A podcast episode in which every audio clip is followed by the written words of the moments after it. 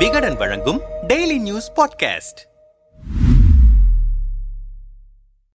தமிழ்நாட்டின் முதல்வர் Stalin speaking for India என்ற பாட்காஸ்ட் மூலம் ஆடியோ வடிவில் மக்களிடம் பேசி வருகிறார். அதன் மூன்றாவது தொடர் வெளியாகியிருக்கிறது. அதில் கடந்த மாதம் வெளியான இரண்டாவது தொடரில் சிஏஜி அறிக்கையில் சுட்டிக்காட்டப்பட்ட பாஜகவின் ஏழு மெகா ஊழல் குறித்து பேசியிருந்தேன். அதெல்லாம் உண்மை என ஒப்புக்கொள்ளும்படியான நடவடிக்கையை ஒன்றிய அரசு செயல்படுத்தியிருக்கிறது. இந்த மாதத்தின் இரண்டாவது வாரம் பாஜக அரசின் ஊழல்களை வெளிக்கொண்டு வந்த சிஏஜி அதிகாரிகள் செப்டம்பர் பன்னிரெண்டாம் தேதி கூண்டோடு மாற்றப்பட்டிருக்கிறார்கள் என்ற செய்தி ஊடகங்களில் வெளியானது. திமுக தனக்கென தனித்துவமான கொள்கையுடன் எழுபத்தி ஐந்தாம் ஆண்டை கொண்டாடிய கட்சி மட்டுமல்ல நாடாளுமன்றத்தில் இந்தியாவின் மூன்றாவது பெரிய கட்சியாக இருந்து ஜனநாயகத்தை காப்பாற்ற போராடும் கட்சியாகவும் செயல்படுகிறது. அப்படியான திமுகவின் கொள்கைகளில் முக்கியமானது மாநில சுயாட்சி. இந்தியா என்பதே கூட்டாட்சி தன்மை கொண்ட நாடு. பல்வேறு மொழிகள் பழக்க வழக்கங்கள் கலாச்சாரங்கள் கொண்ட மக்கள் வாழும் நாடு. ஏராளமான சமய நம்பிக்கை வழிபாட்டு முறைகள் அந்தந்த சமூக மக்களுக்கான அரசியல் சட்ட உரிமைகள் என இருந்தும் எல்லோரும் ஒற்றுமையாக வாழ்ந்து வருகிறோம். அதனால்தான் நமது நாட்டை உருவாக்கிய தலைவர்கள் ஒற்றை தலைமை கொண்ட நாடாக இல்லாமல் கூட்டாட்சி தன்மை கொண்ட மாநிலங்களின் ஒன்றியமாக உருவாக்கினார்கள். பிரதமர் மோடி குஜராத் மாநில முதல்வராக இருந்தபோது மாநில உரிமைகளுக்கு ஆதரவாக நிறைய பேசினார். ஆனால் அவர் பிரதமராகி டெல்லிக்கு வந்ததும் அரசியல் சாசன திட்டத்தின் முதல் வரியே அவருக்கு பிடிக்காமல் போய்விட்டது. அதுதான் India.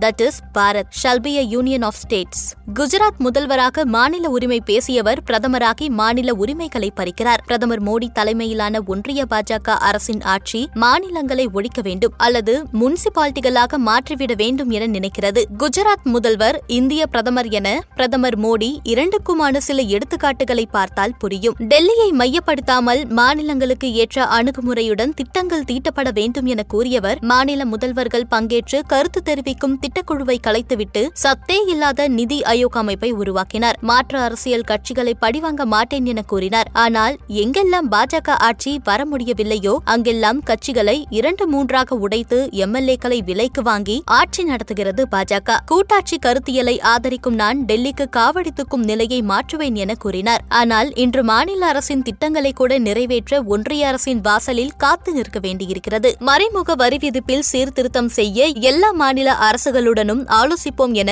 அவர்களின் தேர்தல் அறிக்கையில் கூறியவர்கள் பிரதமர் மோடி மோடியும் மாநில அரசுகளுக்கு அதிக நிதி ஆதாரங்களை வழங்குவோம் என கூறினார். ஆனால் ஜிஎஸ்டி இழப்பீடு வழங்கும் காலத்தை கூட நீட்டிக்க முடியாது என மறுத்தார். மாநிலங்களின் பங்குகளையும் சரியாக கொடுப்பதில்லை. சுருக்கமாக கூறுவதானால் ஜிஎஸ்டி வந்ததிலிருந்து மாநிலங்களின் நிதிநிலை ஐசியுவில் இருக்கிறது. பன்னிரண்டாவது நிதி கமிஷனிலிருந்து நிதி ஒதுக்கீடு குறைந்ததால் கடந்த பத்தொன்பது ஆண்டுகளில் தமிழ்நாட்டுக்கு சுமார் எண்பத்தி ஐந்தாயிரம் கோடி இழப்பு. இனி ஒவ்வொரு வருடமும் பத்தாயிரம் கோடி இழப்பு ஏற்படும். அதேபோல கிராமப்புற ஏழை தாய் தாய்மார்களின் வாழ்வாதாரத்திற்கு உயிர் மூச்சாக இருக்கும் நூறு நாள் வேலைவாய்ப்பு திட்டத்திற்கான நிதியை குறைத்தது மட்டுமல்லாமல் வேலை செய்யும் தாய்மார்களுக்கு சம்பளம் கூட சரியாக வழங்காமல் இழுத்தடிக்கிறார்கள். இந்த நிலை தமிழ்நாட்டுக்கு மட்டுமல்ல இந்தியாவின் எல்லா மாநிலத்திற்கும் நீடிக்கிறது. சமீபத்தில் ஒன்றிய அமைச்சர் ஒருவர் மாநில திட்டங்களுக்கு பிரதமர் மோடியின் படம் போடவில்லை என்றால் தரும் நிதியை நிறுத்துவோம் என கூறுகிறார். இதுதான் மாநிலத்திற்கு அதிக நிதி தருவோம் என மோடி கொடுத்த வாக்குறுதியின் உண்மை முகம். இரு மாநிலங்களுக்கு மத்தியில் ஏற்படும் பிரச்சனைகள் பிரச்சினைகளுக்கு கவுன்சில் அமைத்து தீர்வு காணப்படும் என கூறினார்கள். ஆனால் அதையும் முடக்கிவிட்டார்கள். மாநில அரசின் கருத்தை கேட்கவும் மனமில்லை. அரசியல் சாசனம் மாநிலங்களுக்கு வழங்கிய அதிகாரங்களில் செயல்படவும் விடுவதில்லை.